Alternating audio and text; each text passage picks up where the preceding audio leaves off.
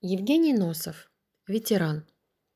В канун Дня Победы Петр Иванович Костюков, житель хутора Брусы, получил из района повестку с предписанием явиться тогда-то к таким-то 00 на предмет получения воинской награды.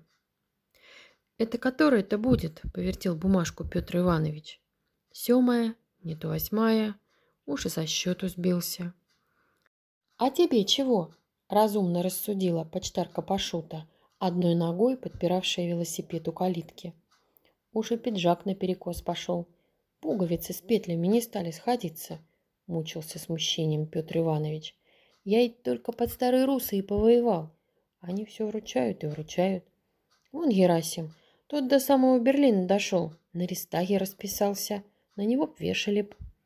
«Поезжай, поезжай», — подбодрила Пашута. Ну, разве что последнюю. Закрою ряд, да и баста. На больше меня и не хватит. Подходит уж край.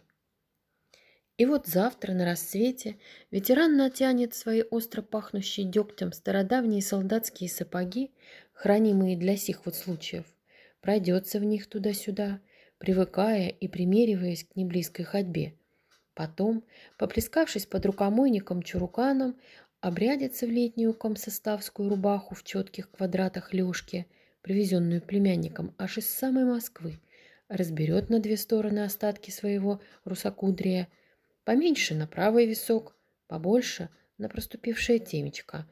Непослушный пробор смочит с руки чайной заваркой и, оглядев себя в зеркало, обстриженный женой и намытый в бане, подведет некий итог.